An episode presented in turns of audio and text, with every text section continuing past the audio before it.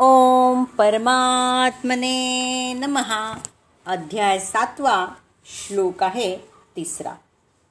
मनुष्याणाम सहस्रेषु कश्चित यतती सिद्धये. यतताम अपि सिद्धानाम कश्चित माम वेत्ती तत्वदाह सहस्रावधी मनुष्यांपैकी एखादा सिद्धी प्राप्त करण्याचा प्रयत्न करतो आणि सिद्धी प्राप्त करणाऱ्या त्या मनुष्यांपैकी एखादाच मला तत्वत जाणतो. तर मनुष्याचे विविध स्तर आहेत.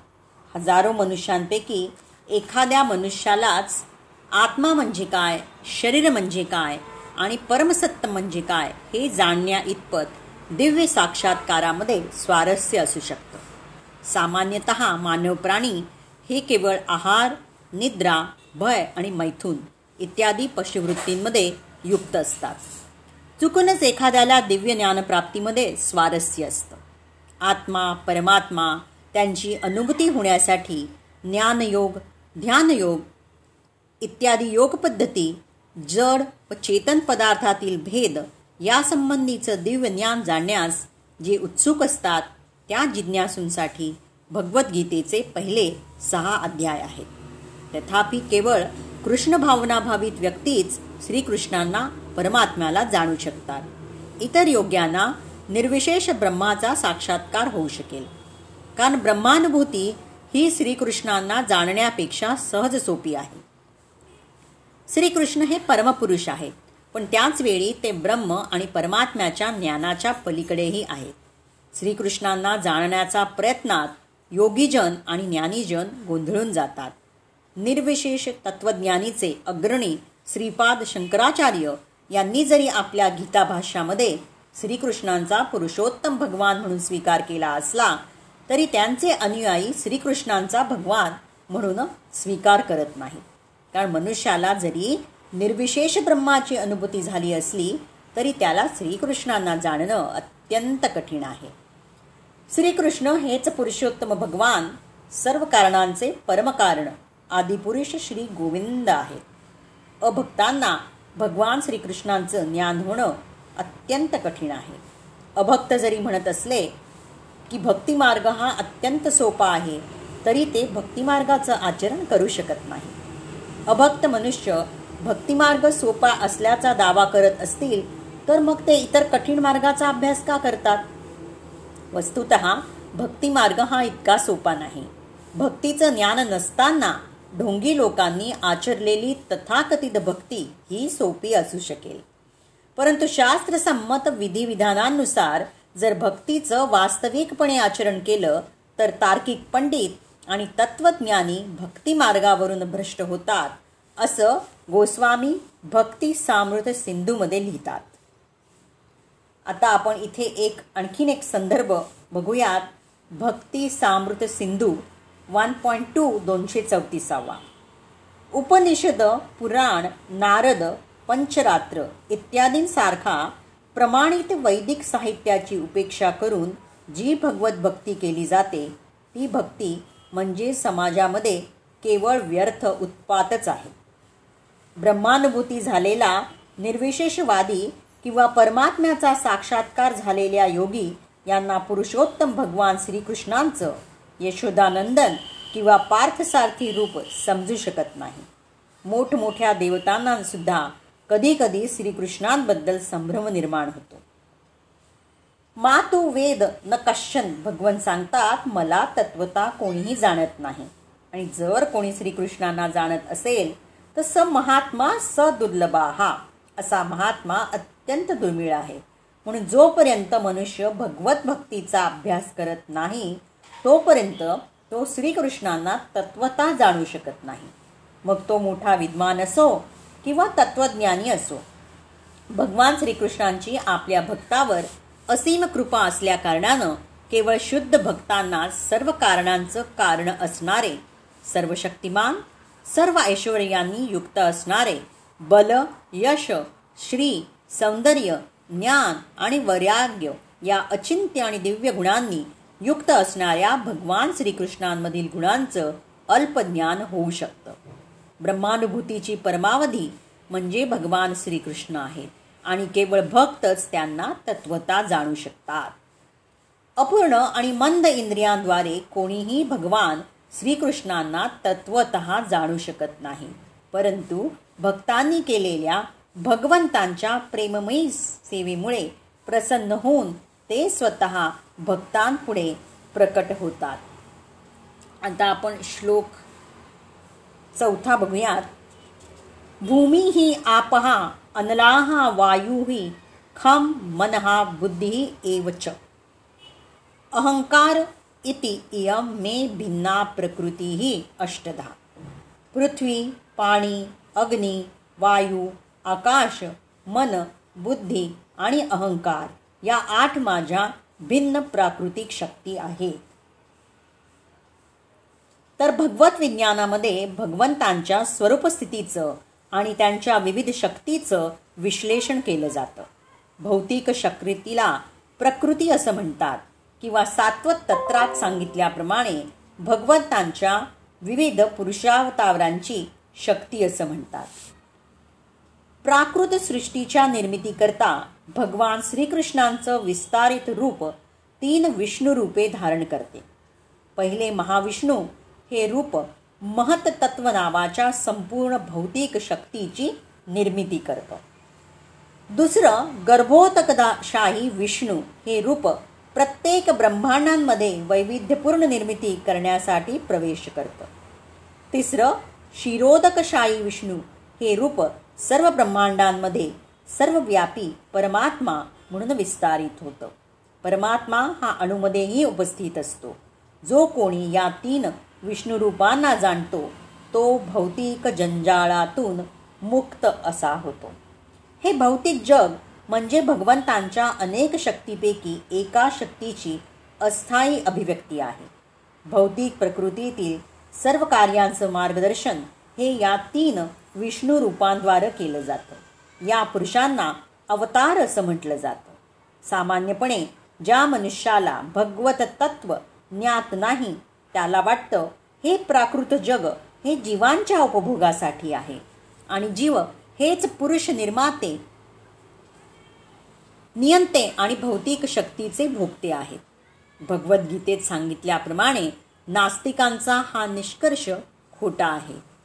या श्लोकामध्ये श्रीकृष्ण हेच प्राकृतिक सृष्टीचं आधिकारण असल्याचं सांगण्यात आलेलं आहे. प्राकृत सृष्टीचे घटक म्हणजे भगवंतांच्या विभाजित शक्ती आहेत. निर्विशेषवाद्यांचं लक्ष ब्रह्मज्योती ही सुद्धा वैकुंठ लोकातील अभिव्यक्त झालेली आध्यात्मिक शक्ती आहे. वैकुंठ लोकामध्ये ज्याप्रमाणे आध्यात्मिक वैविध्य आहे त्याप्रमाणे ब्रह्मज्योतीमध्ये नाही. निर्विशेषवादी या ब्रह्मज्योतीचा शाश्वत परमलक्ष म्हणून स्वीकार करतात. परमात्मा रूपही शिरोदकशाही विष्णूंचं अस्थायी सर्वव्यापी रूप आहे. भगवद्धामात परमात्मरूपाची परमात्म रूपाची अभिव्यक्ती नित्य असत नाही. म्हणून वास्तविक परमसत्य म्हणजे भगवान श्रीकृष्ण आहेत ते सर्व शक्तिमान पुरुष आहेत आणि विविध प्रकारच्या भिन्न आणि अंतरंगा शक्तींनी युक्त आहेत या सांगितल्याप्रमाणे भौतिक शक्तीमध्ये आठ प्रधान अभिव्यक्ती आहेत. यापैकी प्रथम म्हणजे पृथ्वी पाणी अग्नी वायू आणि आकाश. यांना स्थूल किंवा विराट सृष्टी असं म्हटलं जातं.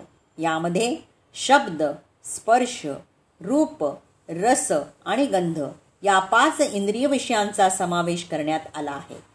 भौतिक विज्ञानात या दहा तत्वांशिवाय इतर कशाचाही समावेश नसतो.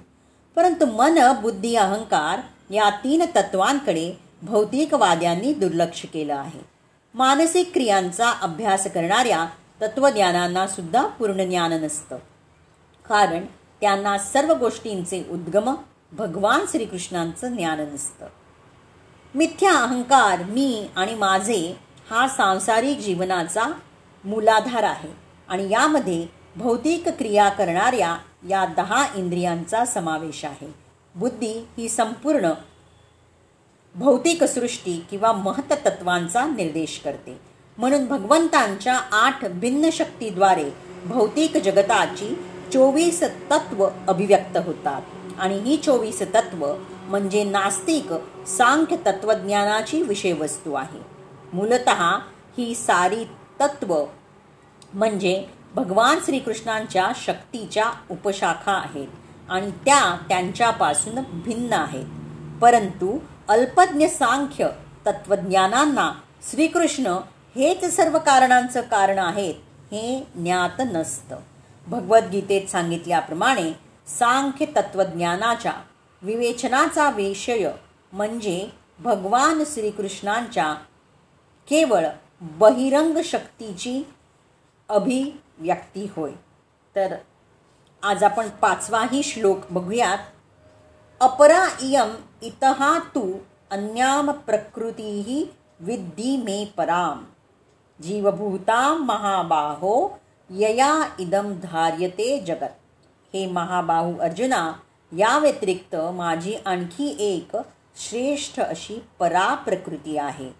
जिच्यामध्ये जीवांचा समावेश होतो आणि हे जीव कनिष्ठ आणि भौतिक प्रकृतीच्या साधनांचा उपभोग घेतात. तर अर्जुना इयम म्हणजे आठ प्रकारची माझी अपरा म्हणजे जड प्रकृती आहे. महाभाव अर्जुना जिच्या योगानं हे सर्व जग धारण केलं जातं अशी माझी हिच्याहूनही दुसरी जीवभूता परा प्रकृती म्हणजे चेतना प्रकृती आहे. असं समज तोच जीवात्मा आहे आणि हे आठ प्रकार त्याच्या ठिकाणी असतात म्हणून तोही प्रकृतीच आहे. तर या श्लोकामध्ये स्पष्टपणे सांगण्यात आलं आहे की जीव हे भगवंतांची पराप्रकृती आहे. अपराप्रकृती ही पृथ्वी पाणी अग्नी वायू आकाश मन बुद्धी अहंकार या विविध तत्वांद्वारे प्रकट होते. भौतिक प्रस्तुती प्रकृतीचं स्थूल म्हणजे पृथ्वी आणि सूक्ष्म सूक्ष्म म्हणजे मन. हे दोन्ही प्रकार कनिष्ठ शक्तीपासून उत्पन्न होतात. विविध हेतूंसाठी या कनिष्ठ शक्तीचा उपयोग करणारे जव जीव म्हणजे भगवंतांची परा किंवा श्रेष्ठ प्रकृती आहे आणि या शक्तीमुळे संपूर्ण भौतिक जगत कार्य करतं. जीव किंवा श्रेष्ठ शक्तींनी चालना दिल्या वाचून भौतिक विश्व कार्यरत होण्यास असमर्थ आहे. आणि शक्तींचं नियंत्रण हे सदैव शक्तिमानाद्वारे केलं जातं. म्हणून जीवांना स्वतंत्र अस्तित्व नसतं. ते सदैव भगवंतांच्या नियंत्रणाखाली असतात. अल्पबुद्धी लोकांना वाटतं की त्याप्रमाणे जीव हे कधीही भगवंतांप्रमाणे शक्तिमान नसतात. भगवंत आणि जीवामधील भेदाचं वर्णन हे श्रीमद भागवतात दहा पॉईंट एटी सेवन पॉईंट थर्टीमध्ये केलेलं आहे. त्याचा अर्थ मी आता इथे सांगते. हे भगवंत जर देहदारी जीवही तुमच्याप्रमाणे शाश्वत आणि सर्वव्यापी असते तर ते तुमच्या नियंत्रणाखाली राहिले नसते. परंतु जीव हे तुमच्या सूक्ष्म शक्ती आहेत. असे जर मान्य केले तर ते तुमच्या श्रेष्ठ नियंत्रणाखाली असल्याचं तात्काळ सिद्ध होतं. म्हणून यथार्थ मुक्ती म्हणजे जीवांनी तुमच्या अधिपत्याला शरण जाणं होय आणि या शरणागतीमुळेच जीव सुखी होऊ शकतात. जीव केवळ आपल्या स्वस्वरूप स्थितीतच नियंत्रक होऊ शकतात. म्हणून जीव आणि भगवंत सर्व बाबतीत समानच आहेत. या अद्वैतवाताचा पुरस्कार करणारे अल्पज्ञानी लोक हे चुकीच्या आणि दृष्ट मताने प्रभावित झालेले असतात. भगवान श्रीकृष्ण हेच केवळ नियंत्रक आहेत आणि सर्व जीव हे त्यांच्या नियंत्रणाखाली आहेत. जीव म्हणजे भगवंतांची पराशक्ती आहे कारण गुणात्मकदृष्ट्या जीव हे भगवंतासारखेच आहेत. परंतु परिणामात्मकदृष्ट्या ते भगवंतांची कधीच बरोबरी करू शकत नाहीत. स्थूल आणि सूक्ष्म अपराशक्तीचा उपभोग करत असताना पराशक्तीला आपल्या वास्तविक आध्यात्मिक मन आणि बुद्धीचं विस्मरण होतं. असं विस्मरण त्याला जडतत्वाच्या प्रभावामुळे होतं. परंतु जेव्हा जीव भौतिक मायाशक्तीच्या प्रभावातून मुक्त होतो तेव्हा त्याला मुक्तिपदाची प्राप्ती होते.